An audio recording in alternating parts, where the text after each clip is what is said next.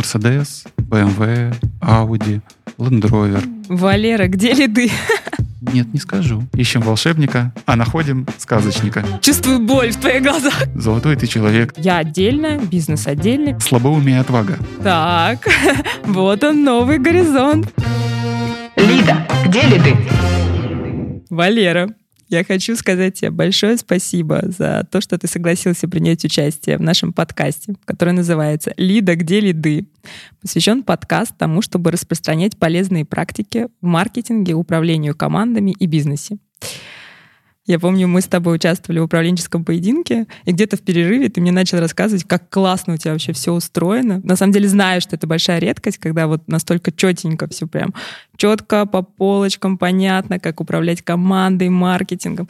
Я прям подумала, как здорово будет рассказать об этом, да, там, большому количеству людей, чтобы они тоже могли послушать, подчеркнуть какие-то лайфхаки, инсайты и тоже в своем бизнесе вывести маркетинг на новый уровень. Поэтому спасибо тебе большое, что принял участие. Давай начинать. Скажи немного про себя. Да, если в двух словах, зовут меня Валерий, я предприниматель. Сфера моей деятельности лежит в автомобильной сфере. Это ремонт автомобилей, автосервисы, сеть автосервисов в Москве и в Санкт-Петербурге. Занимаемся ремонтом автомобилей премиального сегмента, таких как Mercedes, BMW, Audi, Land Rover, Сейчас, так как компания расширяется, у нас в начале этого года было запущено такие марки, как Lexus, Infiniti и еще одно направление у нас э, Volvo. Вот в двух словах, чем мы занимаемся, чем я занимаюсь, какая у меня сфера деятельности. Вам в этом году 11 лет. 11 лет, наверное, будет правильнее сказать, как только я встал на путь, uh-huh. это предпринимательство в автосфере.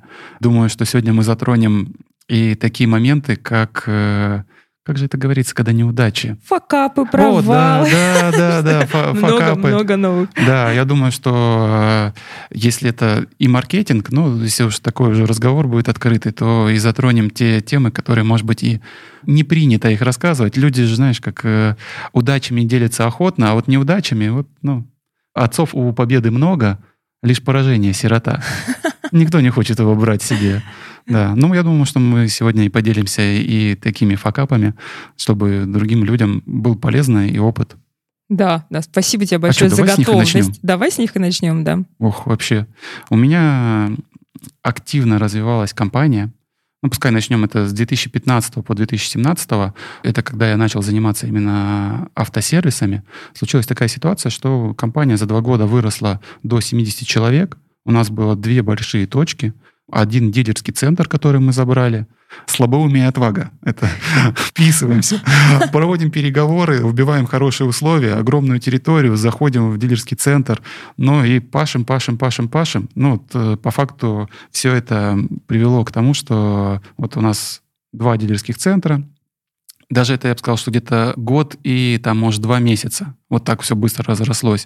И встал вопрос о том, что, ну, я, наверное, такой молодой, не сильно опытный. Наверняка же есть на, на рынке люди, которые в автосфере намного лучше меня разбираются, знают. И вот компания вот тогда растет, и я думаю, что, ну, блин, надо найти хорошего генерального директора. Ну, финансы позволяют, все это надо развиваться. И человек, который пойдет и привнесет что-то свое и разовьет компанию еще быстрее. Тогда было прособеседовано, по-моему, где-то около 20 генеральных директоров – выбрал наиболее хорошего. Уже тогда, на тот момент, он был э, директором четырех станций и был успешно нанят на работу. На оклад. Ох, это... прям окла- окла- чувствую, прям, вот чувствую боль в твоих да, глазах, когда да, ты сейчас это да, рассказываешь. Да, так, и в чем ой, же, в чем да. же был факап? Люди, они же такие, как... Э, они любят оклад. Ну, конечно, да. Да, вопрос в том, что не всех он мотивирует. К сожалению, тех людей, которые есть как это внутренняя мотивация, ну, они по умолчанию привыкли работать за все, за что берутся, делают это хорошо. К сожалению, таких людей мало с этой внутренней мотивацией. Большинство нужно как-то побуждать. Так, и в чем же был факап? То есть оклад был, а человек не относился к категории людей, которые делают все хорошо по своим внутренним Он делал все хорошо, наверное, для него. За год э, вот этот генеральный директор, который был нанят, угу. он поменял около 90% коллектива. 90%. А это нужно понимать, что коллектив, который был собран, ремонт вообще премиальных автомобилей, основа заключается в том, что очень важно делать качественный продукт, качественный ремонт. Это если ты сделал один раз хорошо, это означает, что человек будет тебе приезжать постоянно. Это сложные автомобили, сложные устройства. Они не просто так дорого стоят. У них много электрики, много больше двигателя, сложнее системы. Руководители там тоже ценятся, потому что много во всем разбираются. И общение с людьми, которые ездят на премиальном сегменте, они имеют некий определенный тоже склад характера. И коллектив, который я подбирал, выстраивал, ну, я даже думаю, что успех, в принципе, компании во многом зависел от тех людей, которые работали вместе со мной. И вот получилось так, что этот генеральный директор решил выстроить свою команду. Подожди, подожди, у меня к тебе вопрос. Это же происходило на твоих глазах, или ты совсем ушел из операционки, или ты это видел? Первые месяца четыре я ушел. Ну как, я был рядом, смотрел. Я не знаю, я, наверное, больше работал как психологом для тех сотрудников, которые остались. И, типа, они... До 10%. Ну нет, они еще, они да. по мере а, этот угу. время не увольнялись, со всеми общался, объяснял, что, ну да, новый руководитель, у него свои правила, но делает он это для чего? Наверняка для того, чтобы улучшить работу компании. И вот так, подожди, а финансовые показатели при этом росли или были стабильны, или нет, падали? Нет. Так я сейчас понимаю, это почему это факап, конечно. Да, да. Ну, это действительно, знаешь, как это... Ну, давай без купюр. Слушай, у меня было много похожих историй, поэтому я очень хорошо понимаю. Нас же, на самом деле, в России ну, не учат бизнесу. Поэтому мы приходим без опыта бизнеса и на своих ошибках, по сути, учимся. Мне кажется, классно сейчас, на самом деле, когда есть доступ к опыту. Мы про то, что мы с тобой говорим, мы даем доступ к нашему, к твоему опыту, к моему опыту, людям, которые нас слушают. И возможность не повторять ошибок наших, да, там. Поэтому, мне кажется, ошибка с персоналом, да, там, ну, все, если любая ошибка, это не тот человек, ты взял не того человека, да, то есть могла же быть история, что ты, наоборот, взял другого человека, и он, наоборот, там, могла быть, возможно, да, да, но да. это был не первый человек, который пришел на руководящую должность, а может быть уже где-то, может быть, седьмой человек, который уже вот на тот момент, я понимал, я брал многих руководителей со стороны, и вот статистика моя, вот где-то, пускай это будет 8 человек, которых я брал, так или иначе меняли коллектив. В среднем это процентов 60-80. Вот такой процент новый приходящий руководитель меняет коллектив. Не сразу. Он где-то это делает, может быть, в течение полугода, в течение года – ну вот максимум, я думаю, год он полностью меняет, подстраивает под себя коллектив. Лично у меня такой опыт. Mm-hmm. Может быть, у кого-то был бы другой. У меня вот э, пока вот такие люди сложилось. Слушай, ну в нашей истории, наверное, ну все топы, которые у нас есть сейчас, порядка 10 человек, это все топы, которые ну, выросли в основном внутри компании. На уровень руководителя отдела приглашаем извне, но вот именно, наверное, там наш совет директоров, у нас в компании управляющий совет директоров, это люди, которые выросли из ней. У нас сейчас, кстати, идут разговоры. Вот, э, в принципе, мы готовы, наверное, на этот уровень сразу допускать или нет. Разговоры идут, потому что решений пока нет. Но опыт такой, наверное, что сейчас это, да, это все люди, которые, ну, выросли внутри компании, ты их очень хорошо знаешь, понимаешь, да, там, разрешаешь им влиять на себя, ну, потому что, ну, по сути, как бы это же все равно, когда человек приходит в этот совет директоров, он тоже начинает на тебя влиять.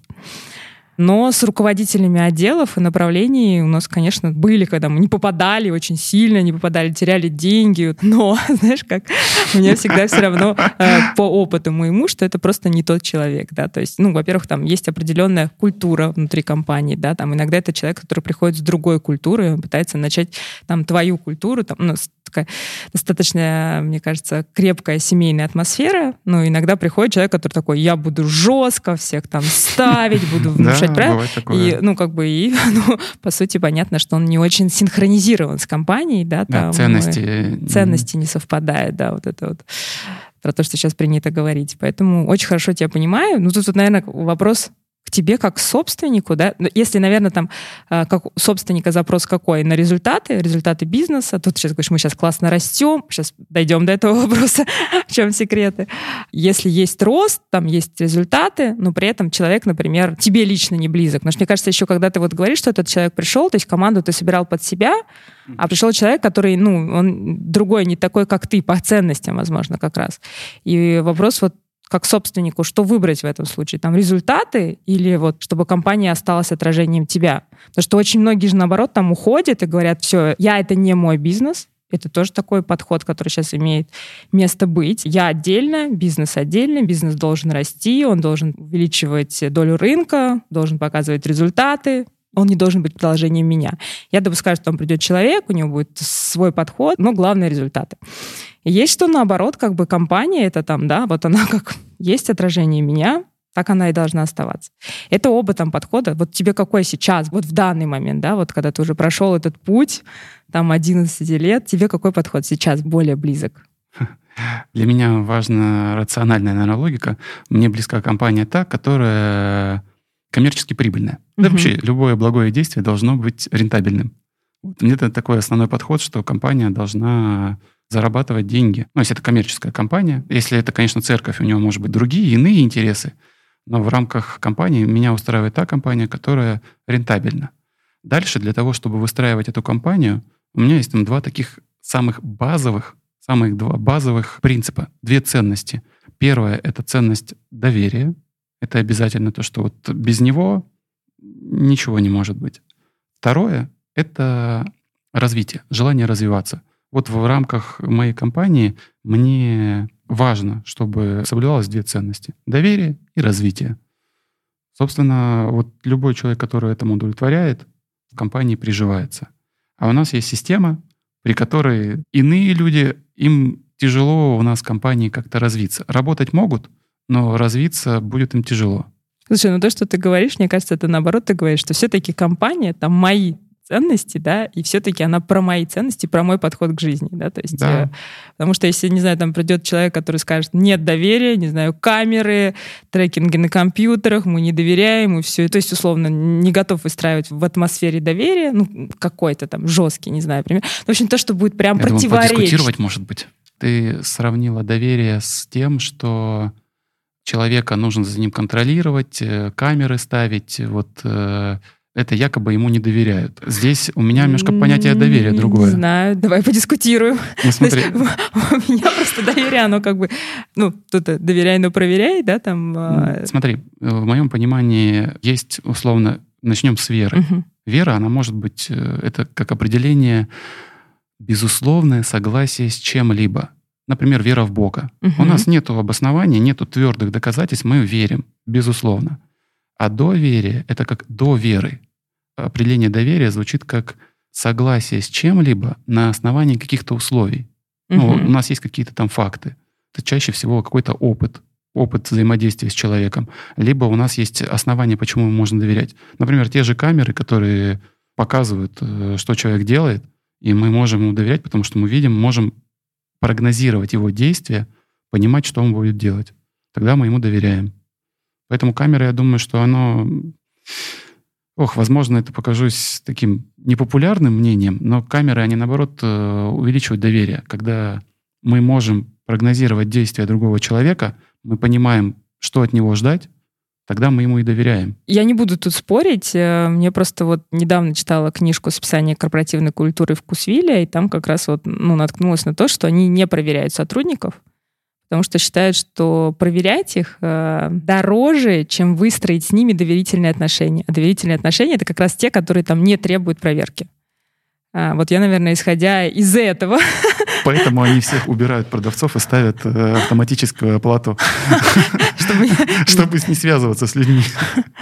Тут я думаю, что просто это тренд такой, да, который они, ну, в принципе, да, там, как э, компания, которая активно идет, используя разные технологические тренды, это они тоже Я не поддерживаю. могут... Да. Нужно, конечно же, выстраивать с людьми хорошие отношения и хорошее сотрудничество. Ну, подразумевается взаимовыгодное. Если одному человеку будет э, нравиться работать, он закрывает свои потребности, и в то же время работодатель тоже закрывает свои потребности, то, что какой-то функционал, который делает этот работник, это взаимовыгодное сотрудничество. И к нему, конечно же, надо стремиться. Вот. На этой замечательной ноте. Давай к следующему факапу, да? Не будем Ладно, если закончить с генеральным директором, в общем, получилось так, что для меня это был большой опыт. Человек, который перестроил э, всю компанию, и люди уже работали не те, которые близки мне были по духу. И компания за это время очень сильно потеряла в темпах роста, и меня уже многое там что не устраивало. И здесь вопрос, как ты сказала, что это уже было не то, что меня устраивает. И на тот момент я принял решение, что для меня будет правильней не переделать эту систему, а построить ее с нуля. И тогда это вот один факап, то, что тот бизнес, который вот при моем управлении, он попал вот именно в такую ситуацию, я его был вынужден продать. Я его продал и вписался опять заново вот с нуля все выстраивание бизнеса. Ну, то, что вот сейчас мы имеем, это вот 4 года. В 2017 году началась новая как история. Вот с нуля в гараже, где ничего нет, вместо потолка был брезент натянутый. Ох, Слушай, ну это же классно. То есть я думала, что вы сильно старше, но то, что за 4 года удалось построить такую систему, это же на самом деле очень крутой опыт. Так что будем сейчас не только факапы, да. а лайфхаки. Что помогло тебе, да, вот за 4 года пройти этот путь? То есть у тебя уже был опыт негативный. Э, получается, 17-й год, э, у тебя есть там деньги после выхода из бизнеса. Есть опыт, как ты уже не готов, да, там. А, что помогло? Что было вот опорными пунктами в тот момент? Слушай, я считаю, что на первом месте для меня это труд. Угу. Вот желание и труд — это самое основное, что должно быть у предпринимателя. Человек, который хочет э, трудиться не только на словах, но и на деле. Помогло то, что 7 дней в неделю, ну, первое время работать, выстраивать систему. На втором месте это непрерывное обучение. Практика без э, теории бессмысленно, теория без практики мертва. Ну, всегда важно и теория, и практика. Соответственно, постоянно обучаясь, развиваясь, мы получаем эту информацию, применяем. В моем случае у нас э, в компании, в частности я, у меня 7 дней в неделю, с 7 до 9 утра, это проходится какое-то обучение. Из них 4 э, дня это с сотрудниками нашей компании, у нас просто в компании запущен процесс также обучения. Есть группа, которая топ-менеджеров, мы с которой вместе проходим обучение. Сейчас мы купили э, курс по финансам, будем выстраивать управленческую отчетность, чтобы у меня каждый руководитель понимал, как строится движение денежных uh-huh. средств, операционная, управленческая отчетность, баланс, чтобы каждый руководитель понимал, как это делается. Это мы проводим обучение с руководителями. Также с 7 до 9 утра в э, два дня в неделю у нас проходит обучение для сотрудников, ну, для всех компаний. Это делается в онлайне, в Zoom создается конференция по желанию. Кто хочет, тот может участвовать. Мы даже премируем за то, что люди, которые приходят на обучение, они получают еще премию. Знаешь, мне очень э, импонирует подход, что успех — это путь тысячи улучшений, такой японский. Да, Потому да. что, по сути, ты, ты говоришь, мне кажется, ты говоришь как раз про это, да, что что бы ты ни делал, у тебя всегда есть еще возможность сделать лучше, сделать лучше, сделать лучше. И, по сути, как бы и каждый раз там ты просто на шаг впереди, еще на шаг впереди, еще на шаг впереди, да, там. Ты, команда, топы, сотрудники, да, каждый раз ты просто идешь и делаешь чуть лучше, чуть лучше для клиентов, чуть лучше там систему управления, управление, чуть лучше финансы. И да, по сути, как да. бы это есть э, путь предпринимателя. Именно. Ты знаешь, многие думают, что предприниматель это просто человек, которому просто повезло, какой-то момент. Так тоже бывает. Да, бывает. И мы с тобой... Счастливые люди какие-то. Да, видели и видим примеры, да, что так тоже бывает, что ты попал в быстро растущую сферу, но в целом, если ты не идешь путем вот этих тысяч улучшений, эта история достаточно кратковременная, да, там это, это либо экзит, либо бизнес, который там не растет, а схлопывается, как раз из-за управленческих ошибок очень часто. Как эскалатор. Да. Если стоишь на этом эскалаторе и ничего не делаешь, то ну как, жизнь потихоньку спускается вниз. Потихоньку спускается вниз. Да. Нам, надо двигаться. А хочешь, да, двигаться, хочешь идти там в ногу со всеми, нужно идти. Двигаться вверх. А лучше бежать. Как в Алисе стране чудес. Это... Если ты просто бежишь, то ты стоишь на месте. Если ты хочешь бежать, надо бежать в два раза быстрее. Валера, ну исходя из твоего опыта, какой вывод основной ты для себя сделал по поводу истории с генеральным директором? Что бы ты сейчас сделал по-другому и что сейчас делаешь по-другому? Хороший вопрос. Несколько нюансов. Первое, вопрос найма сотрудников, взращивать или нанимать. Базово, конечно же, лучше создать систему взращивания сотрудников. Она есть, и там, понятно, есть э, процедуры. А второе, Бывают ситуации, когда нет времени для того, чтобы закрыть какую-то управленческую должность. Вот взращивать сотрудника — это всегда определенное время, и когда этого времени нету, тогда мы просто по умолчанию должны понимать, что нужно на эту должность нанимать человека со стороны. И вот первое, вот после тех случаев с руководителями, которые сильно перестраивали систему, было принято решение, что мы на руководящей должности ставим людей только из нашей компании, которые в ней растут. И для того, чтобы они росли быстрее, мы приняли некую систему. У нас есть сейчас модель обучения, где список там около 7-8 курсов, которые связаны вначале там с продажами, потом с общением с людьми, потом управление подчиненными, ну, многие аспекты, связанные с э, руководителями. Вот это мы сейчас их взращиваем. У нас сейчас получается среднее время от того, чтобы руководитель из самого низшего звена в компании, чтобы стал директором, ну, полтора-два года — это нынешние реальные цифры. Но чтобы стал, и потом статистика показывает, что ему нужно год-полтора для того, чтобы освоиться в должности директора. Ну, освоить э, те механизмы, те практики. Одно дело в теории, а потом это еще научиться это все применять. То есть ты уже сейчас знаешь примерно количество людей, которые у тебя там растут на руководящую должность. То есть ты понимаешь, как компания, с каким темпом она растет, сколько количество руководителей тебе понадобится там, через год, через два, Да, и уже понимаешь, из кого ты их потенциально растишь. да. Причем Круто. сейчас уже открытие новых точек происходит не мной, а директорами станций, которые сейчас уже вот руководят. Мгм. Их задача для того, чтобы они смогли открыть станцию, условно у директора есть там три заместителя. Он из них там выбирает, кто его заменит. И он должен их обучить, подготовить, проследить, ну, как быть наставником. Он заинтересован в том, чтобы эти руководители развивались. Потому что они в итоге займут его место, а директор, когда уйдет открывать новую станцию, он получает некий процент с этой станции, которую он, скажем так, э, покинул и пошел новую открывать. Дальше у того руководителя второго звена, чтобы стать на этого места, должно быть тоже замену подготовить. И у него тоже есть как минимум два человека, которые его могут заменить. И у этих двух тоже есть еще один сотрудник, который в их наставничестве. Мы недавно с тобой вместе носили окружение, присутствовали, Мгм, да, и там да. выступал Роман Троценко, он рассказывал, что вот это факторальный, по-моему, да, способ развития компании. Ты сейчас прям говоришь, я такая думаю, ну вот прям как он рассказывал теорию, только ты рассказываешь это теперь уже на практике, что у компании вот Тут важно в этом живые аспекте, организмы. людям очень тяжело иногда есть э, люди, знаешь, как они чувствуют себя крутыми, классными, вот все знают, все у них получается, и при этом, когда там, а можешь поделиться, расскажи, нет, не скажу, нет, не расскажу, я вот знаю, и никому ничего делиться не буду. К сожалению, в России есть такая каста людей, которая ну, не привыкла делиться. Они думают, что вот лучше я никому ничего не расскажу и буду на этом как бы молодцом. И важно этих людей путем мотивации прививать такие ценности, чтобы как раз он делился этим знаниями. Потому что развитие компании, она идет, исходя из развития ее сотрудников. К сожалению, моего развития будет недостаточно. Как собственника это уже как быть крутым, классным руководителем, это не значит добиться вершины. Показатель моего классного руководства в том, что люди быстрее растут, они быстрее достигают моего уровня. Но тут же есть еще обратная сторона. Когда они достигают моего уровня, я ж э, как компании нужно сделать так, чтобы всегда продолжалось движение. новые горизонты. Это заставляет меня двигаться также, ну, еще бежать еще быстрее. Если они обучаются там 4 дня в неделю, я обучаюсь 7 дней в неделю, еще и вечером. Ну, Ну, а вариант один.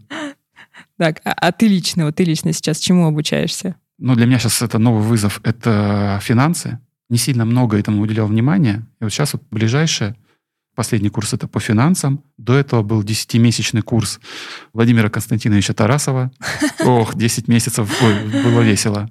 Также параллельно обучение идет связанное с общением с людьми. Есть такие практики, как ненасильственное общение. Мгм. Делать так, чтобы человек, с которым ты общаешься, он что-то делал не из чувства какого-то там вины, а не то, что его заставляет, то, что он был э, как-то в радость ему это делать.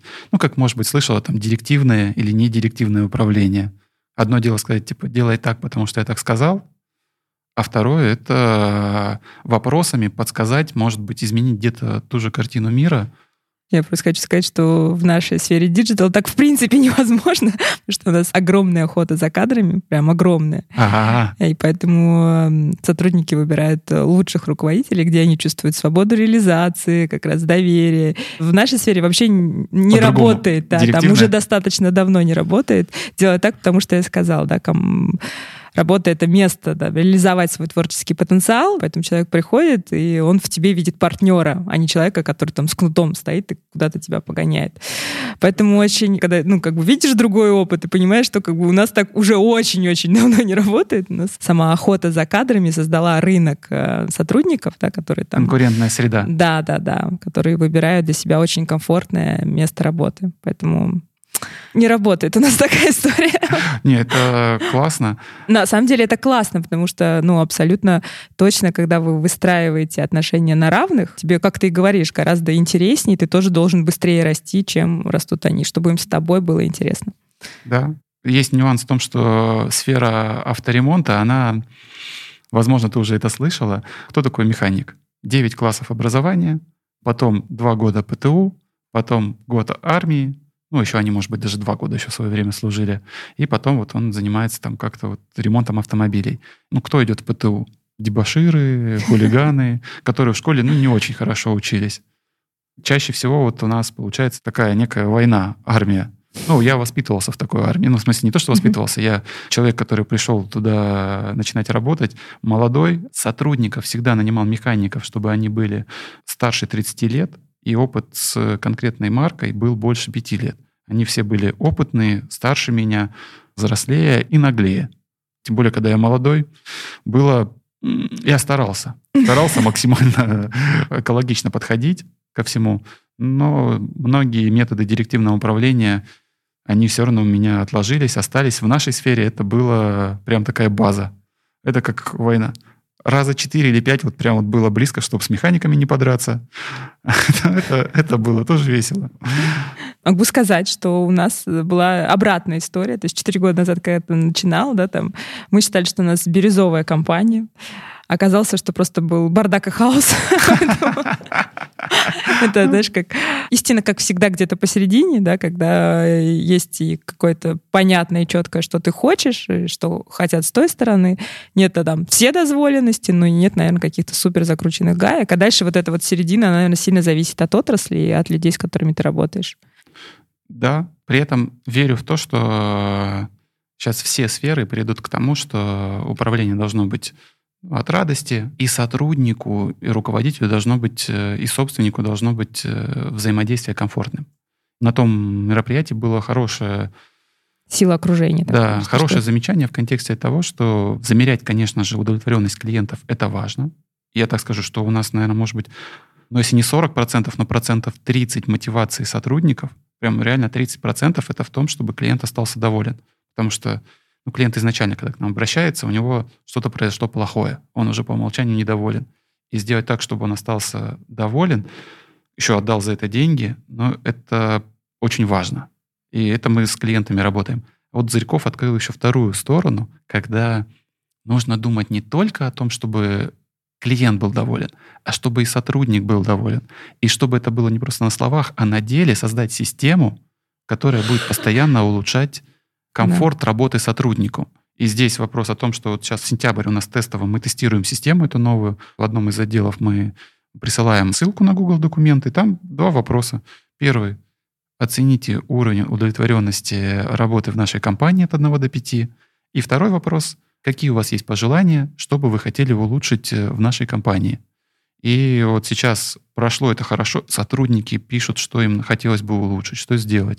И вот для того, чтобы руководитель это принимал не так просто, чтобы, ну, написали, ну и ладно, а чтобы принимал это как... Э, руководство к действию. Да, к руководству действия, да. Мы сейчас будем делать мотивацию. Условно, при удовлетворенности в коллективе больше 4,5 балла, они будут получать премию, там, например, 5 тысяч рублей. При удовлетворенности 5 баллов, ну, если все сотрудники удовлетворены, они будут получать свои там 10 тысяч рублей.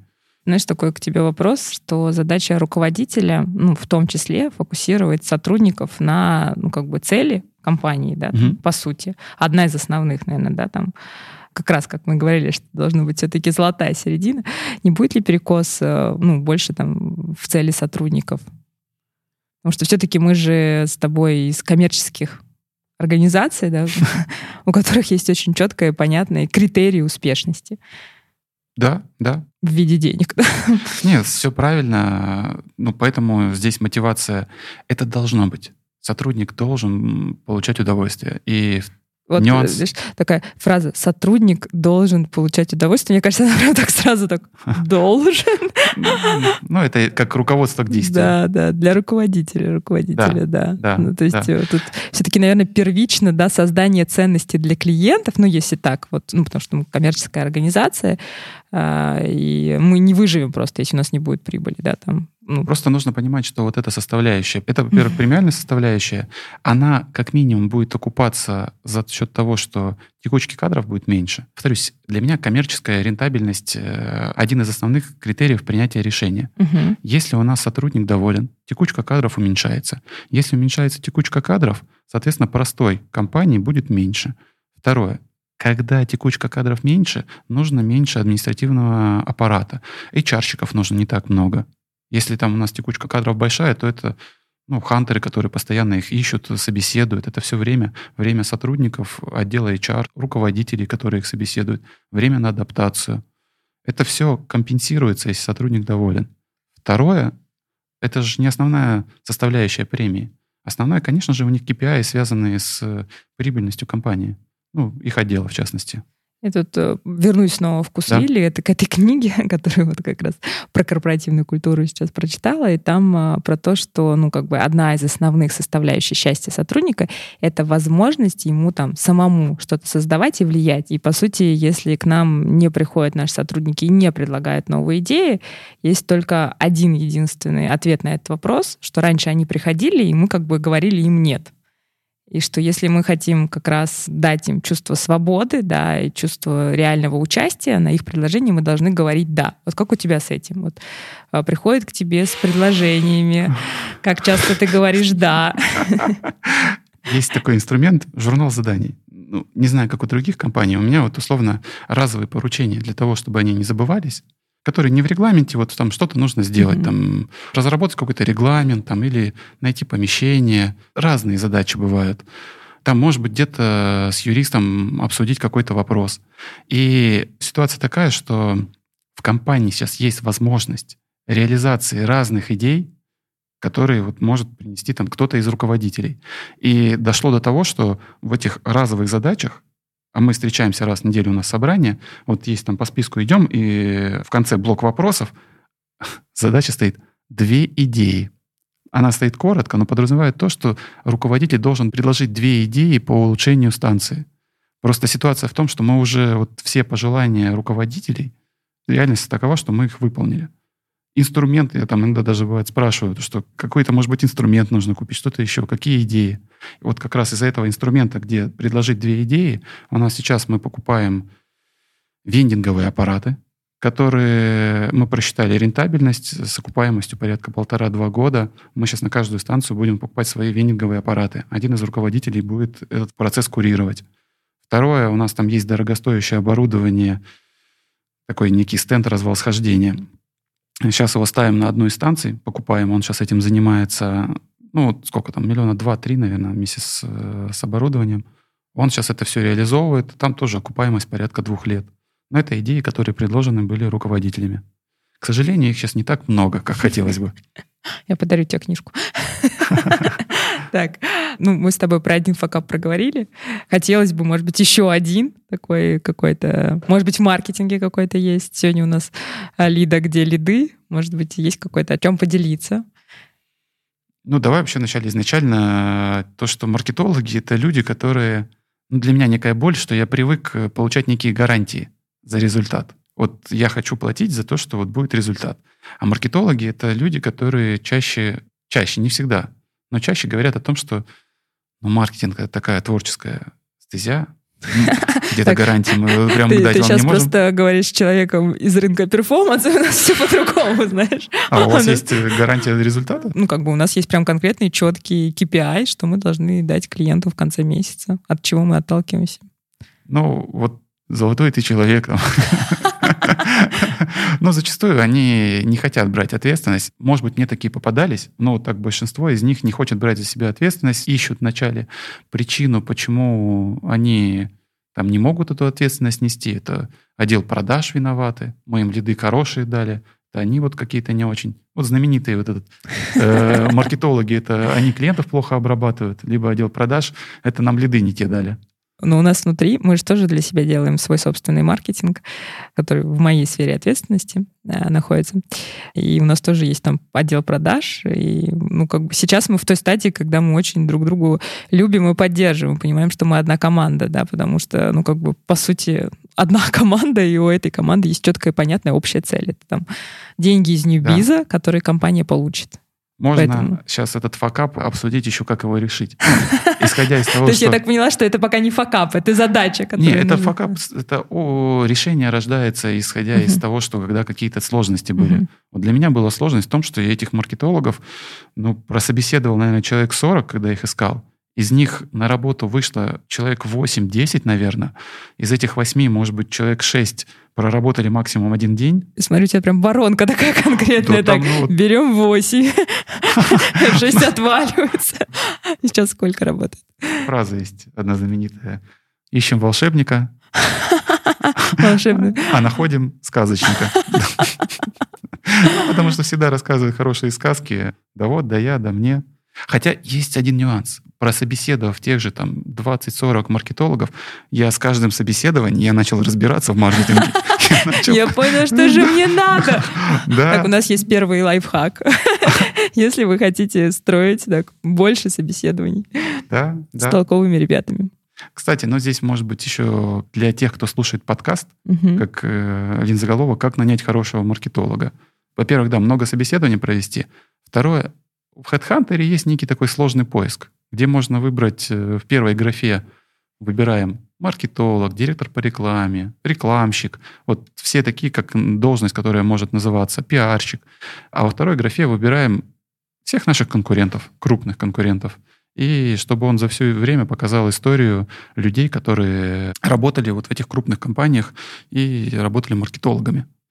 Ну, в моем случае это именно так и сработало потому что был э, среди прочих найден специалист, который работал э, в крупной компании, просил очень много денег, опять-таки лайфхаки, как можно э, общаться, договариваться о сотрудничестве. Он просил очень много денег, это было для меня нерелевантно, при этом пообщавшись с остальными, мы с ним договорились о том, что он будет получать деньги за консалтинг. Он угу. будет курировать весь процесс маркетинга с его знаниями, со всем, вот, как он это видит – и договорившись с ним о сотрудничестве, от него пришел маркетолог, от него пришел SEOшник. Они подтянули своего а, контекстолога. Ну, много людей, которые уже также сталкивались э, с данной сферой. И сейчас у нас получается такой весь коллектив процентов на 80. Это тот случай, когда правильный руководитель не меняет ту компанию, которую, э, ну хотя он Многих поменяли, ладно. При этом привел своих ребят, которые ну, выполняют KPI. Позиции сайта по SEO сейчас в топе. Ну, у нас много направлений, много сайтов, они в топе. Переработали весь колл-трекинг. У нас номеров только в районе 120. Полтора месяца прям плотной работы, чтобы этот колл-трекинг нормально было поменять, настроить.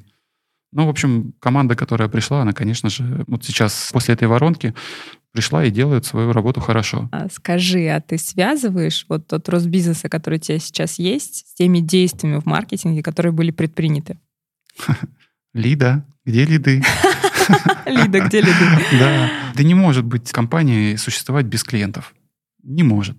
Поэтому, конечно же, компания развивается, потому что развивается и отдел маркетинга. Конечно, да.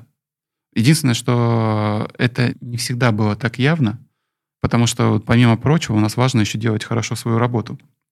Ну, как бы в нашей сфере, если мы делаем хорошо свою работу, и человек остается доволен, то это наш постоянный клиент, который, когда нужно что-то обслужить автомобиль, он знает сотовый телефон своего мастера, а у нас, в принципе, телефония построена на сотовых телефонах. У каждого мастера есть свой телефон, и он на прямой связи с клиентом. Он общается с ним по WhatsApp, отправляет видео ремонта. Это некий персональный доктор семейный доктор, к которому всегда можно обратиться 24 на 7. В общем, чтобы клиент пришел, вначале, конечно же, нужен маркетинг. Валера, где лиды? Да. Откуда, откуда идут лиды? Возвращаемость клиента у нас порядка 65%. Те оставшиеся Хорошие. новые, которые мы привлекаем, это, в моем понимании, маркетинг, он складывается сейчас из контекста, из SEO, из э, SMM, ну, то бишь Инстаграм, ВКонтакте, Одноклассники, Фейсбук. А, Авито. Вообще тоже хорошая тема. YouTube, видеореклама. Между нами на Роллс-Ройсе переезжают с Авито. Ничего себе! Да, и причем так стабильно. А, Да, каким-то магическим образом. Важно, помимо того, что дать рекламу, вначале где-то ты, чтобы получить клиентов, ты на максимальном количестве ресурсов размещаешься, размещаешь свои объявления. Было бы хорошо, если бы еще можно было отслеживать, откуда приходит клиент. А еще лучше, чтобы можно было отслеживать рой. Так, так, так, ты же отслеживаешь, откуда Да. приходит рой. Да. Правильно? Ну, Да, но я к тому, что это может быть из тех, кто будет слушать э, наш подкаст. Первое, конечно же, размещаемся в максимальном количестве площадок. Второй этап, нам нужно, когда мы получаем клиентов, нужно эти деньги, которые тратятся на рекламу, их отслеживать, их рентабельность. Ну, высчитывать рой. Самый простой способ выделить несколько телефонов и по ним отслеживать, откуда идут количество звонков, сколько. Ну, а когда компания растет и бюджетные рекламы растут, там уже можно и задуматься о сервисах сквозной аналитики. Либо, если у вас еще нету желания во всем этом разбираться, есть хороший инструмент аутсорсинг. Я даже знаю одну хорошую компанию. А, кстати, как называется компания еще раз? Медианация. А, MediaNation. Да, да. Спасибо. А, Слушай, а вот ты говоришь э, сквозной аналитики. У вас же есть сквозная аналитика? Конечно, да. Да, у нас она сделана на базе Roistat а. Внедряли мы ее, плотно внедряли год. Потом мы с ней жили с внедренной процентов на 70, где-то еще, может быть, э, года полтора. И потом еще полгода мы ее довнедряли, чтобы это было ну, процентов на 95 она полноценно работала. А CRM у вас какая сейчас? В автосфере есть особенность в автосервисах. Есть некий нишевой продукт. Это 1С, в частности, Альфа-Авто. К сожалению, она отличается от распространенных удобных сервисов, таких как AMA CRM, Bittrex. Там все у них по-своему в 1С. И специалистов кто тоже щас- нужно А, Кто сейчас искать. нас слушает и не видит загадочную улыбку Валерия, Валерия, что слегка она отличается. Да, да. Ну и там любая доработка, это нужно хороший специалист, который бы все это выстраивал, не рушил логику. Просто помимо того, что это просто 1С, это еще 1С свое подразделение, там Альфа-Авто, как именно для автосервисов. А сколько команда сейчас человек, которая маркетингом занимается? Дизайнер, два программиста, маркетолог, консалтер. Человек 6-7, которые Мгм. основные, и есть э, ну, на аутсорсинге там копирайтеры, там тоже нюанс копирайтеров. Текстов заказываем очень много, и важно, чтобы они были разные. Поэтому в помощь э, даже плохо, когда один копирайтер. У нас тексты пишутся и копирайтерами, которые мы заказываем.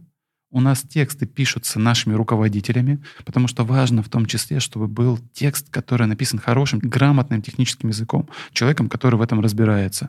И мы премируем наших руководителей за то, что они пишут, условно, там 10 статей в месяц. Какой-то ремонт, они идут, фотографируют, пишут статью. Есть даже двое руководителей, которые снимают ролики на YouTube, и выкладываем их тоже сейчас, в том числе и на YouTube. Конечно, не всегда это прям профессионально, ну, с точки зрения камеры, еще что-то. При этом это очень круто со стороны контента. Слушай, ну это же один из главных трендов сейчас, да, там уходить от дорогостоящего и долгого в съемках видео к быстрому, да, там дешевому, там снятого практически на коленке. Один вообще из мировых трендов. Но Поэтому вообще, твои ребята да. идут вполне себе в ногу с тем, что да, еще происходит. бы они этот, э, просили людей, когда, чтобы параллельно не сверлили и лишних шумов или петличку еще Ага. одеть. Но да, да, стараемся в этом направлении развиваться, потому что чем меньше расстояние между владельцем автомобиля и человеком, который будет с ним общаться, тем оно лучше, чтобы ты видел, с кем ты общаешься, что это делает, чтобы он мог посмотреть, как в ремзоне, как происходит этот ремонт, кто работает. Опять-таки, для меня, ну, я очень такой щепетильный, я сравниваю всегда как врача. Хочется попасть к хорошему врачу, который бы сделал это все с первого раза, и чтобы это было максимально безболезненно. Чего мне не хватает, может быть, в медицине? Больше отзывов, больше, может быть, какой-то информации, чтобы, может быть, видео где-то посмотреть, как это что происходит. Вот поэтому мы сейчас в автосфере реализуем открытость для клиента, чтобы он мог зайти в ремзону, чтобы ему сказали не на словах что-то, что-то у вас сломалось, а нет, пойдемте покажем. Конечно, проходите. Ну, единственное, может, попросим по технике безопасности одеть э, жилетку и э, каску. Вот. В то же время, если даже человек хочет уехать, 21 век, есть WhatsApp, Telegram, и почему опять-таки сотовые телефоны? Вышел, записал на видео. Механик может э, рассказать, что это происходит. И прям показываем видео, где что это происходит. И это, на мой взгляд, сейчас такой тренд, который позволит убрать этот промежуток, где вот человек ушел и невидение. Это как темная пещера. Что там с его машиной происходит? Да кто знает. Так давайте туда факел поднесем. А лучше диодные фонари повесим. А, вот то, что ты говоришь, это все про перформанс-маркетинг, то есть это mm-hmm. маркетинг, который должен давать тебе продажи здесь и сейчас. А если у тебя опыт, когда там ты вкладываешься в построение бренда? Нет. Нет, брендом не занимался. Вот здесь это вот э, такого, чтобы у нас отдельный бренд. Мы всегда это строили на некие отдельные компании, э, монобрендовые. Ну, условно, есть у нас отдельная монобрендовая компания там, по BMW, по Мерседесу. Mm-hmm. Это не просто, знаешь, как маркетинговый ход. Так оно и есть. У каждой монобрендовой вот этой подразделения у нее свой руководитель, свои мастера, свои механики, у них своя мотивация. Они как э, отдельные станции. И когда мы начинали развиваться, в рекламу легче э, было за, получить клиентов, если мы назовемся не как-то там, как-то компания, а мы назовемся, например, BMW Пик, ремонт BMW Пик. Угу. Вот, но это не название компании, там просто присутствует ремонт BMW, и все, и на Яндекс картах так карту назвать, э, ремонт BMW Пик, еще добавить сервис, СТО, автозапчасти, потому что она выше получается в поисковой выдаче. При этом сейчас согласен, что мы плавно подходим к тому, что будем развивать параллельно еще бренд. Второй вопрос тогда, если вот твоя команда в основном выстраивает перформанс-маркетинг, вот в основном вы считаете по последнему клику или вы смотрите вот э, историю взаимодействия со своей компанией, то есть сколько раз там человек к вам зашел, там, один раз там он зашел к вам через поиск, второй раз там в Инстаграме, и в итоге э, вбил ваш бренд и купил там по брендовому названию, то есть оставил заявку. Или вы исключительно используете вот модель ласт-клика? Как вообще, как у тебя у сейчас? нас э, мы считаем лида, источник лида — это первое его касание. Первое касание. Да, угу. именно первое касание, когда он к нам как-то коснулся. Вот где-то вот это либо Авито, Инстаграм, карты, Google, угу. другие агрегаторы, ВКонтакте, где он нас первый раз коснулся, у нас за ним этот закрепляется цифровой след. И мы его отслеживаем, но смотрим всегда по первому. Очень круто, да. Но сейчас даже более того, вот последнее нововведение, есть Яндекс карты, например. Вот человек заходит на Яндекс карты, он видит телефон, ну какой-то. Вдруг он захотел перейти на сайт. Вот у меня вопрос тебе как специалисту. И он зашел на сайт, и он позвонил с сайта. Откуда мы будем считать, этот клиент пришел? С Яндекс карт или с э, сайта? Слушай, ну мы э, ну, в своей истории взаимодействия с клиентами мы делим. То есть это называется атрибуция, то есть есть вклад каждого канала, даже если там 5 каналов, mm, то есть да, в процентном соотношении делится вклад на каждый канал. Вот это процентное соотношение, как делить, его уже там индивидуально там обычно с клиентом вырабатываешь. Но как бы каждое касание, оно типа считается важным. Потому что одно убери, и у тебя, по сути, неизвестно, стал бы твоим клиентом или нет. Ну, понимаю. Но вот сейчас у нас последнее, мы решили, что будем, так как мы приняли, откуда первый раз касание было, важно и понимать, дошло до результата или нет. И мы сейчас там настраивали, чтобы с Яндекс Карт, если он перешел uh-huh. на сайт, чтобы ему показался именно тот телефон, который был на Яндекс Картах, чтобы мы могли это отслеживать. И там такие баталии еще с Ройстатом, это, ну, веселые будни. Веселые будни. По поводу маркетинга хотел еще затронуть тему мотивации. Угу. И к вопросу, что помогло что помогло построить текущую систему успешную в маркетинге? Да. Мотивация? Э, да, мотивация в том числе на, ну, по умолчанию на CPL, на стоимость лида и на ROI, и в том числе это групповая мотивация. У нас условно есть там два программиста, есть несколько контекстологов. И вот причина, по которой один должен помогать другому. Почему это должен сказать, что это я не я, вот моя хата там с краю? Это сделать, у нас сейчас общая мотивация, у каждого есть премия за общий рой. Если общий рой, неважно, кто занимался там этим или другим проектом, если он есть, то каждый получит премию. И это вот, я думаю, что еще один такой некий лайфхак в нынешнее время для того, чтобы сплочить коллектив. Это, кстати, вот э, одна считается из управленческих ошибок, когда у тебя у команды есть командная цель, э, но нет командной части мотивации. Мгм, Вот, поэтому да. тут можно сказать, что ты прекрасно как раз уже успел ее избежать. Потому что, ну, по сути, как бы, если у вас есть команда, есть общая цель, то часть мотивации команды точно должна быть тоже на эту общую цель. Да, Вот. да. Ну, причем это не только в маркетинге, это, в принципе, у нас зачастую станция, ну, условно, там, тысяча квадратных метров, на ней находится несколько подразделений. У одного подразделения есть свободное рабочее место, ну, подъемник. А у другого есть там много, ну, очередь из машин. Они приходят, э, можно мы машину сюда поставим? А это же как бы другая организация. Ну, как они, у них есть между собой. Раньше было как? Они говорили, нет, вот сейчас у нас машина приедет, а вдруг у нас машина приедет, сейчас а, место занято. И не особо хотели делиться. Но когда вводишь общую мотивацию, где каждый получит э, какую-то премию при условии того, что компания, ну, сама станция выполнит план, не только их отдел, а вся станция выполнит план, то они идут охотнее на то, чтобы помочь другому своему коллеге. Слушай, ну вот мы с тобой нашли тоже факап, который сразу рассказали, как избежать, если обязательно делать э, мотивацию на общую цель для команды. Для каждой команды есть общая цель, и есть часть мотивации на это завязана. Да, да. А как, скажи мне, вот специфика вообще, да, там маркетинга, вообще диджитал, в том, что он очень быстро растет, то есть колоссальными темпами. Если там в аккаунте Яндекса три месяца не вносить изменений, то он за три месяца безнадежно устаревает. Вот как ты решаешь вопрос обучения команды? Что ей надо очень быстро расти? Да? Ну, просто как у нас это решено, у нас там сами системы приезжают и делают тренинги по своим нововведениям, рассказывают, что нового, как с этим работать.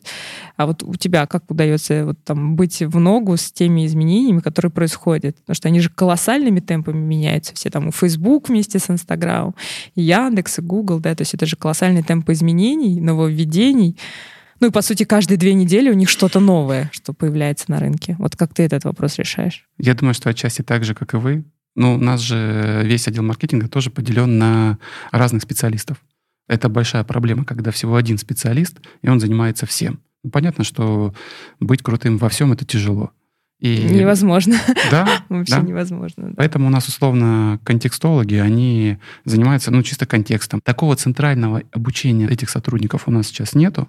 Ну, начнем с того, что я считаю, что мы еще не все внедрили. По ближайшим прогнозам нам еще где-то на полгода на ближайшие надо внедрять то, что мы хотим внедрить. Мы и контекст сейчас перерабатываем, и SEO сейчас полностью перерабатываем, и программисты сайты сейчас переделывают. Это постоянная такая работа. Исходим из того, что каждый специалист, который есть, мы поделили маркетинг на разные отделы, но сейчас он, конечно же, каждый из специалистов сам занимается своим образованием.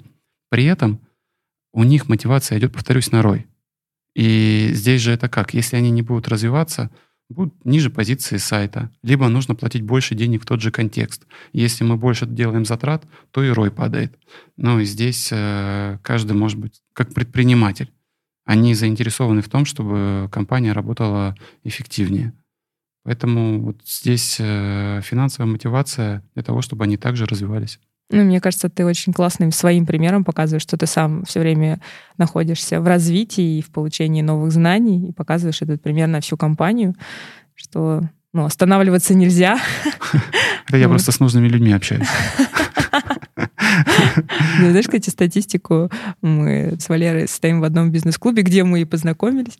Статистику, что бизнесмены, которые состоят в бизнес-клубах, их бизнесы растут в два с половиной раза быстрее, А, да? да, чем рынок.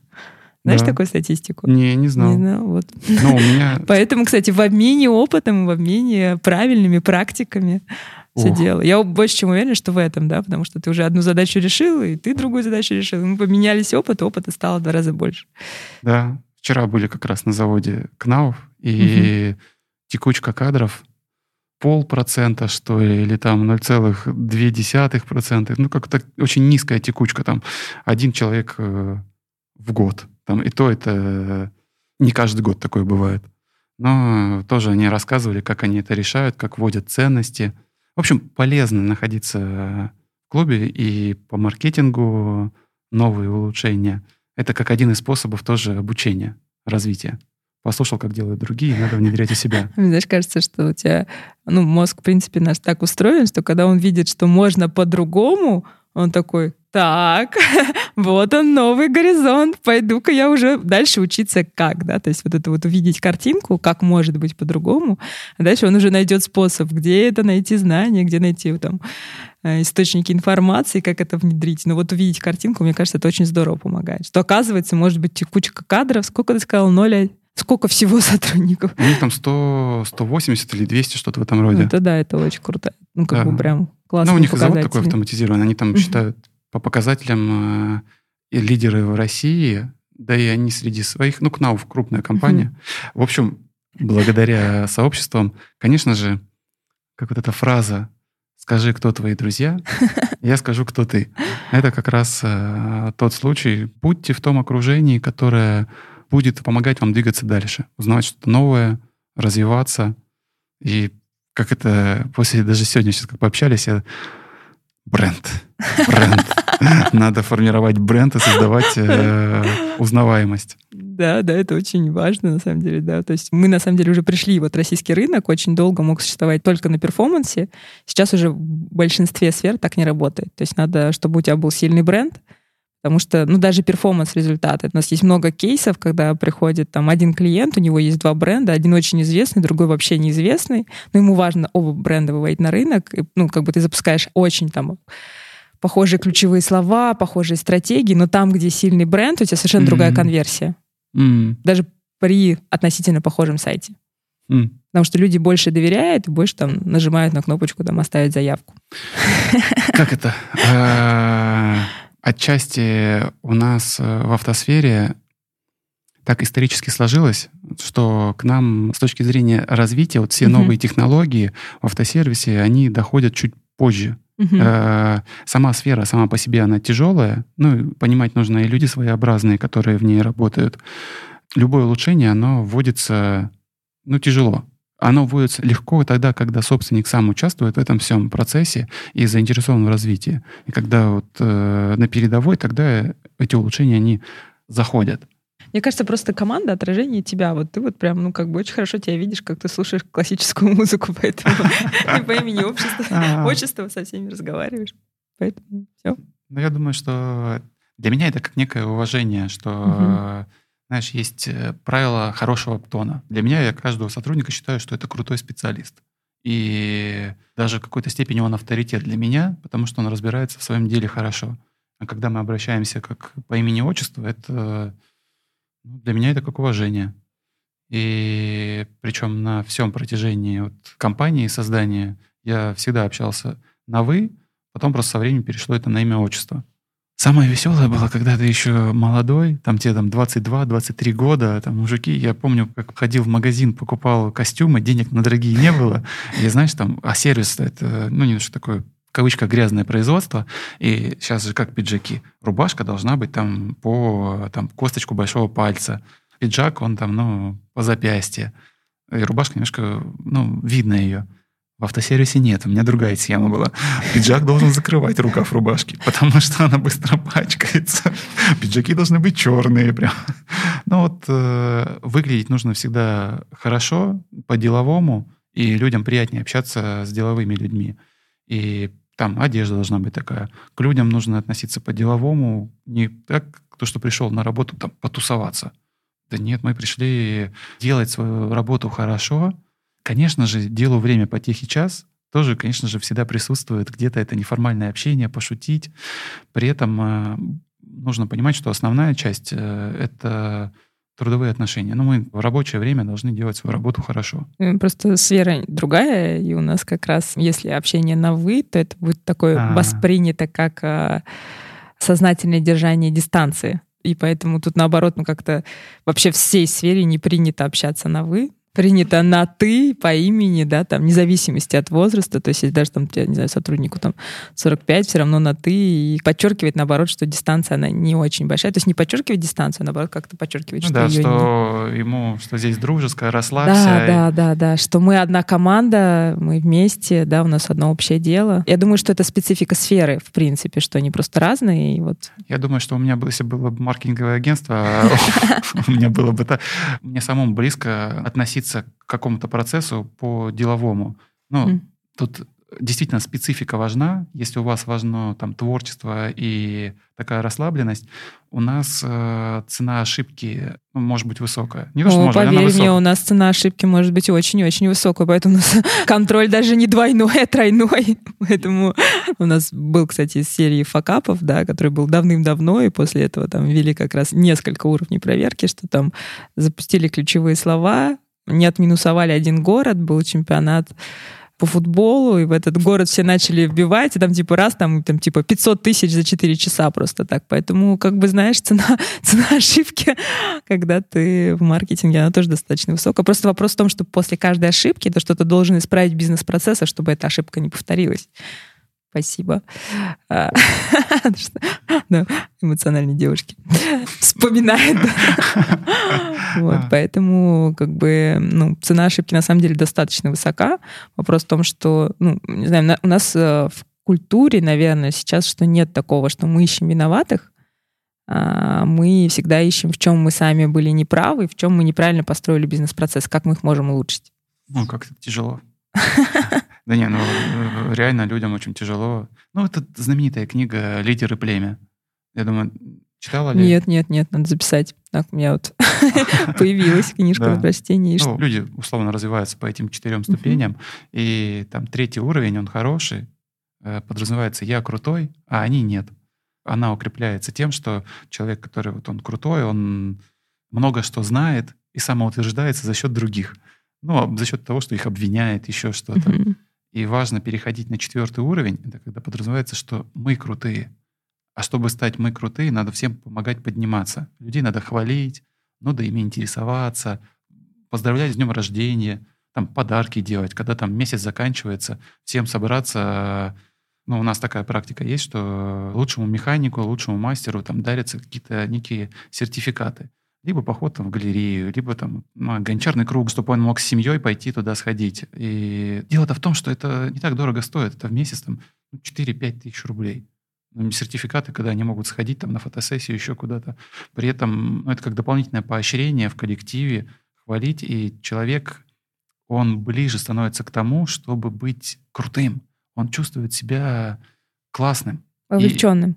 Да, и знаешь, как для меня ближе работать со звездами, нежели с людьми, которые, ну, как-то себя считают в чем-то вот там ну, ущемленными. Потому что когда приходит сложная работа, сложная задача, люди, которые в себе не уверены, они будут говорить, нет, я вот здесь не справлюсь, не надо мне это давать. А звезда, он говорит, ну, я же крутой, я же с этим справлюсь. Я хочу, чтобы ну, в рамках нашей компании именно воспитывалась э, такая атмосфера, где люди считали бы себя крутыми чтобы они могли развиваться в этом направлении? Я думаю, прям вопрос, который я сейчас очень активно изучаю для себя, что есть культура звезд. Нам классический пример это Netflix, угу, который да, там мы собираем интересно. самых лучших, самых крутых. У нас такой спецназ. И в чем особенность этой культуры, что они очень быстро выгорают.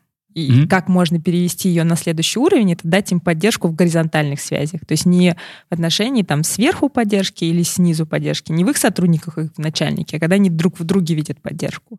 То есть чувствуют, что они одна команда, и тогда это уже такие более семейные связи, да, там, и ты не один, ну, против всех, да, там, и ты звезда, а ты как бы, да, ты звезда, но у тебя есть очень мощные ребята, которые рядом с тобой. Да. Которые, да, да там, помогают.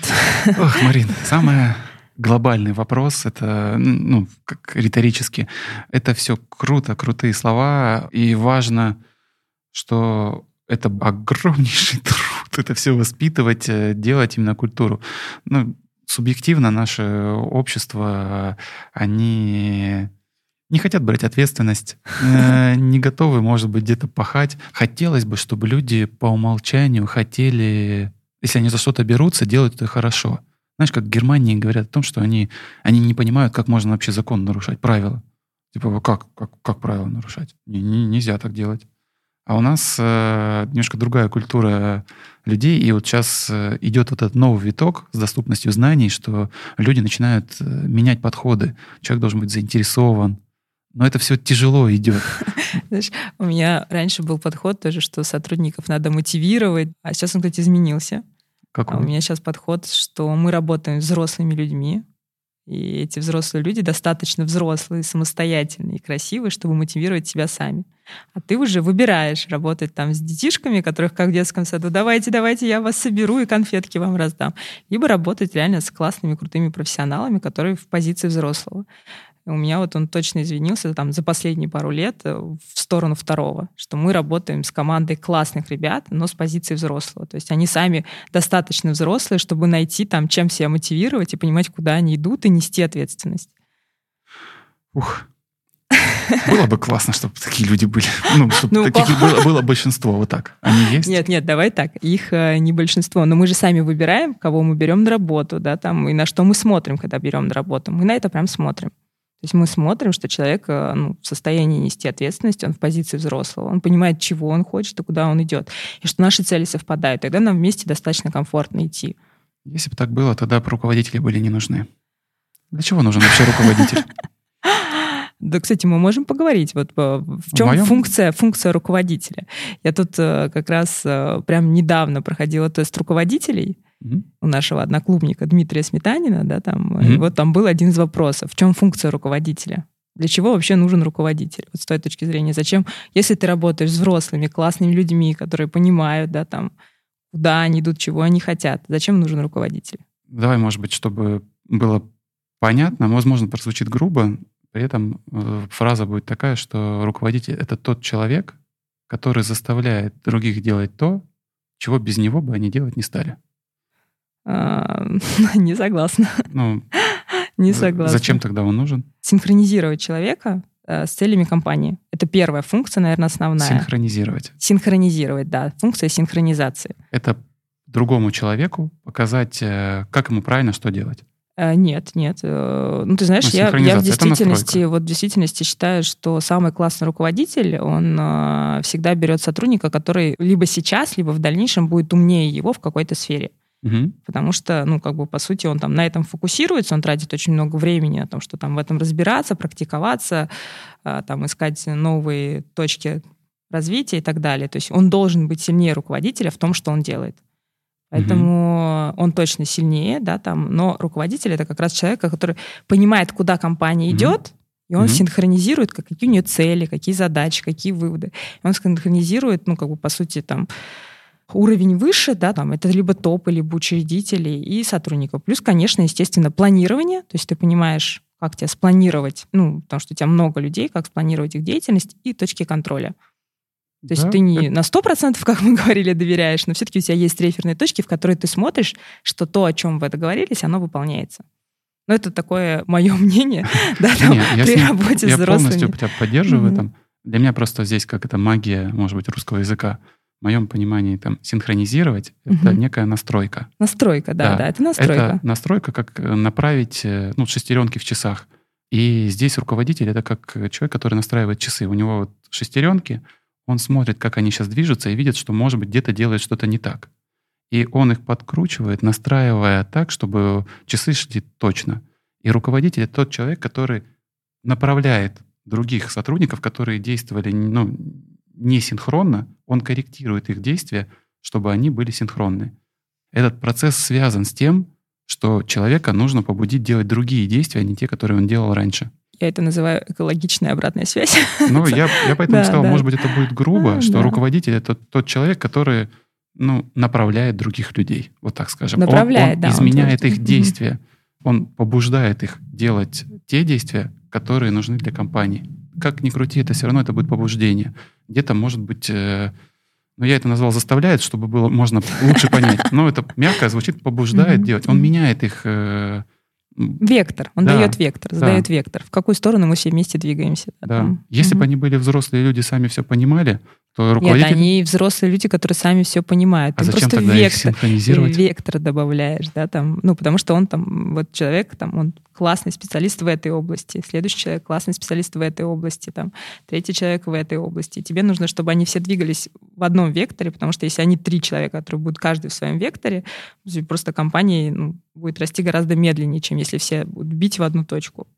Поэтому нужен... Я ни в коем случае с тобой не спорю. Не-не, это, это, хочу... это мое видение. Нет, смотри, я тогда просто могу тогда подрезюмировать, что у нас э, руководитель их синхронизирует, он направляет их движение в нужное русло, в нужный вектор.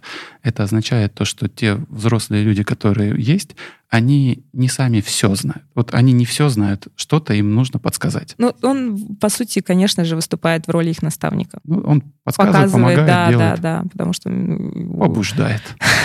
Ну, а что ему еще делать? Показывать, куда нужно действовать, да, куда двигаться. э, И, конечно, я думаю, что сотруднику не всегда это будет в радость. Ну, когда человек делал что-то одно, ему говорят, что давай ты сейчас будешь делать по-другому, у кого-то меньше негатив будет, у кого-то больше. А может быть, даже найдутся те, которые будут рады, что их направляют. Слушай, сто процентов есть те, кто будут рады. В каком случае? В том случае, если с твоей обратной связью они быстрее достигнут своих целей. Да? То есть у человека, например, цель э, самореализация, он с помощью твоей ну, как бы, по сути, будет в этой самореализации достигать лучших результатов, конечно, он будет там, ну, в действительности тебе скорее благодарен.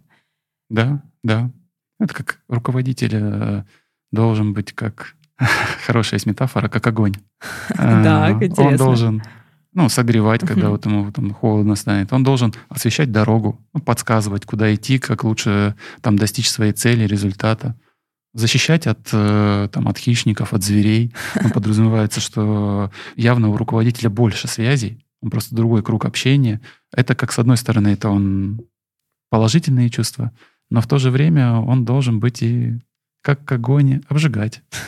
Чтобы сотрудник, когда что-то он делает не так, он же руководитель, он задача ему показать, что, может быть, сотрудник делает не так. Сотрудник как может быть в какой-то сфере быть как маленьким ребенком, который увидел раскаленную плиту, о, какая она красная, красивая, и дай-ка я до нее докоснусь.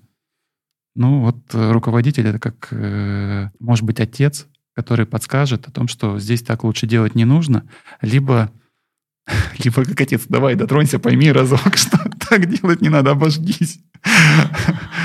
Ну вот, э, Слушай, да, я, наверное, все-таки, ну, ты, то, что ты говоришь, мне кажется, это такая, ну, материнская, по сути, так, отцовско-материнская, да, в зависимости от пола, да, там, что, типа, ну, как когда ты воспитываешь ребенка. Меня, наверное, мне кажется, сейчас такое больше вот все-таки как наставник, да, там, ну, то есть не точно не перенос ответственности, потому что, ну, по сути, как бы ответственность за ребенка на родителях, пока ему не 18 лет, а то в случае с э, как раз сотрудниками ответственность на них, да, там, ну, за там свои цели, свои достижения и так далее. А ты как наставник можешь там просто, чтобы им с тобой было быстрее идти к их целям и к целям компании, да, чтобы они не расходились. То есть их цель компании, цель сотрудника, вот, э, чтобы они были вместе, объединены. Я с тобой, с одной стороны, согласен, что у каждого должна быть ответственность. Это когда мы говорим со стороны на других людей. Но когда, если перекладывать на себя, ну, лично моя позиция, мне комфортно, когда ответственность на мне. Что я, как результат других людей, зависит от меня. Не от него, то, что вот как он там будет, взрослый, не взрослый, как он будет поступать. А мне хочется быть участным. Я тоже в ответе за его результаты. Для меня близка позиция, чтобы ответственность свою не кого-то там переложить он Не- сам. не- не а- свою, а это, от- это а моя его. ответственность. А это его. моя задача в У том, него чтобы... есть своя ответственность, ну, Конечно. сотрудника. Ну, то есть вот ты же говоришь, что Но там его результаты, мне близко желание сделать такую систему, где независимо от того, как он будет себя вести, он будет все равно э, удовлетворять и мои цели, и свои. Так, подожди, как это независимости от того, как он будет себя вести? Ну, Так поставить не- его в такие рамки, где он э, по-другому не сможет. Условно сделать компанию такую, что э, она будет лучше на рынке, что таких условий в другой компании в этой отрасли нету.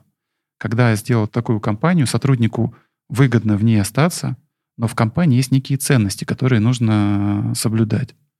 Ну, например, там, условно, тоже доверие. Или нужно показывать определенные результаты, чтобы человек находился в этой компании. Создать такую систему. Ну, пускай это будет мотивация. Мы будем держать тех людей, которые, например, ну, это, может, не твоя сфера, давай в продажах, где вот кто работает в оффлайне, чтобы на работу Мгм. он должен приходить в 9 и работать там до 6. Вот чтобы сотрудники не опаздывали. Те, кто опаздывает, они не смогут общаться ну, с клиентами, которые придут в 9 утра. Ну, соответственно, сотрудник будет э, недополучать какую-то зарплату. И вот эта вся система мотивации, она будет способствовать тому, чтобы сотрудник приходил вовремя на работу. Ну, в нужных точках. А давай какой-нибудь пример, э, ну, где такой есть результат, достаточно понятный, но при этом сфера ответственности человека достаточно высокая. У тебя же есть, наверное, где очень нужна экспертиза, и при этом, ну, ты понимаешь, что экспертиза этого человека, например, выше, чем твоя, сильно. Думаю, в ремонте машин, наверное, такие есть. Там у большинства сотрудников много экспертизы выше, чем у меня. А, ну, не знаю, приезжает там какой-нибудь Rolls-Royce, и там в действительности сложная задача, да, сложная проблема, там ему надо, не знаю, что-то, что у него сломалось, и только там человек с действительностью очень большим опытом, да, там, с большими знаниями может это починить. Я так понимаю, вопрос в том, что как я буду брать ответственность на себя за механика, который будет ремонтировать э, технически сложные изделия. Да, да, на ком ответственность? Все равно на мне. Моя угу. задача выстроить такую систему, где шанс ошибки будет минимальный. Например, у нас один механик ремонтирует машину. Раньше это угу. был просто механик, он делал. Ошибки могли быть. Для того, чтобы ошибок уменьшить, как я могу это сделать? Мы взяли должность мастер цеха, которого обязанности некий такой контроль за выполнением работ. После того, как мы ввели этого сотрудника, он перед тем, как машину выдать, он проверяет ее. Следующее, что мы, как на мне тоже ответственность, мы ввели некий чек-лист. Машина, когда приезжает, у нее проверяются, там есть там условно там, порядка 50 пунктов, которые нужно проверить. Это тоже, с одной стороны, это делает сотрудник, но этот чек-лист, он ставит роспись, что он это проверил. Он обязан это все посмотреть, э, по чек-листу пройти. Если есть какие-то замечания, он должен это написать. Ну вот э, именно в таком формате, это, как я вижу, я взял на себя ответственность за качество выполняемых работ, и для того, чтобы процент брака снизить, мы вводим вот такие какую-то должность, вводим какие-то чек-листы. Слушай, ну очень круто, очень здорово. А есть какая-то система обмена между мастерами опытом? У нас э, сотрудники обучаются... Это, есть мастера-приемщики, это те, кто общаются с клиентом, а есть механики.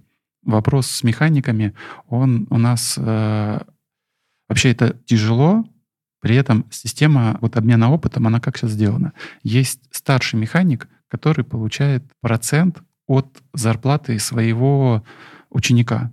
Он заинтересован в том, чтобы его ученик получал больше денег. Ну, потому что он с этого получает процент. И вот сейчас это самая такая, наверное, действенная сфера, которая помогает, чтобы опытный специалист делился знаниями с коллегами. Но это как раз вот получается вертикальный обмен опытом. А если горизонтальный, когда сами там вот один крутой механик, еще один крутой, вот они как-то между собой там обмениваются опытом? Вот именно Угу. Конкретной такой системы нету. Строится все на человеческих отношениях с точки зрения того, что в сфере ремонта все знать у одного человека не получается. И когда что-то происходит, у них есть некие... В ремзоне это звучит таким образом. Общий сбор, и, ну, там действительно Все вместе просто... ищем решение. Да, собирается. У нас это называется мозговой штурм. Да, да, да. Где-то в каких-то подразделениях они делают, у них утром э, в начале рабочего дня некая планерка, 15 минут. Они обсуждают, какие машины, что делать, какие вопросы. И вот такая есть динамика, где они вместе обсуждают какие-то сложные вопросы и распределяют работу. А у тебя же получается несколько, вот если из разных они находятся, представительств. Не, не, это пока такая динамика не реализована. Хотя было бы круто, может быть, какой-нибудь даже портал сделать, где они могут обмениваться постоянно опытом. Ты знаешь сейчас, как в Америке ставят уже диагнозы там, ну, какие-то сложные? То есть О, у них подключается там, типа, ну, там, большое количество врачей, то есть 100. Уже там 100 врачей, например, смотрят и когда в сложных ситуациях говорят свое экспертное мнение, да, то есть вероятность ошибки прям минимальна. Да, там.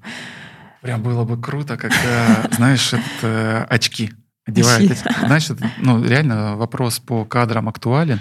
Было бы круто, если бы был человек, который вот одевает очки, у него камера, а на другом где-то в офисе сидит э, крутой специалист.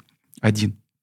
И он, когда к нему кто-то обращается, он так показывает ситуацию, ага, здесь делай то, здесь делай это. Все, а, да, хорошо. Тут ему другой звонит. И он тоже по видеокамере видит, что происходит, и советует, как поступать, что делать, что, как реализовывать. Мне кажется, уже придумали новый стартап, пока поговорили. А, Марина, спасибо тебе за то, что меня пригласила. А, всегда приятно общаться с приятными людьми. Тем более считаю, что общество развивается тогда, когда доступность знаний. И люди, которые организовывают эти знания, чтобы они были доступны, тем более с такой крутой экспертизой, как у тебя, когда ты можешь э, помогать людям, как можно общаться с клиентами, рассказывать про ценности. Это прям великое, крутое дело. Я отчасти даже чувствую себя причастным к какому-то великому делу. Мне очень приятно здесь находиться, и приятно, что ты пригласила. Валер, спасибо тебе большое, что принял участие. С тобой очень интересно. У тебя огромный колоссальный опыт. Спасибо, что ты им делишься. Абсолютно точно согласна, что чем больше людей в нашей российской действительности будет это делать, тем в более успешном и крутом обществе мы будем жить. Поэтому спасибо большое. Мы сегодня там столько интересных тем подняли. И не только там про маркетинг, но и про команду, и про ценности, и про общество. В общем, спасибо. Ребята, оставайтесь с нами. Валера, спасибо огромное. Опять.